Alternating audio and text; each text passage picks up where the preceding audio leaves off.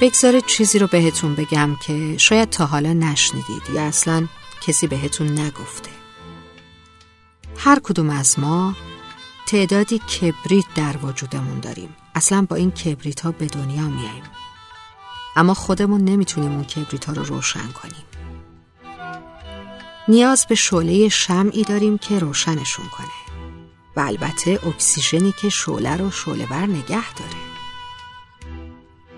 شم می‌تونه پیام، کلام، موسیقی یا حتی یک صدا باشه.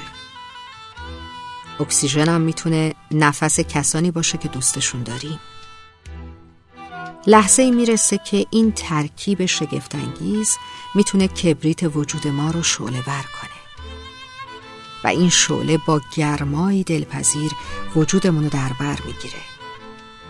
این آتش شعله در واقع همون غذای روح ماست. و به همون قدرت ادامه زندگی میده. اگه کبریت های ما به موقع روشن نشن نم می‌کشند و دیگه هیچ وقت روشن نمیشن. و اون موقع است که روحمون از سرما و تنهایی یخ می‌زنه و میمیره.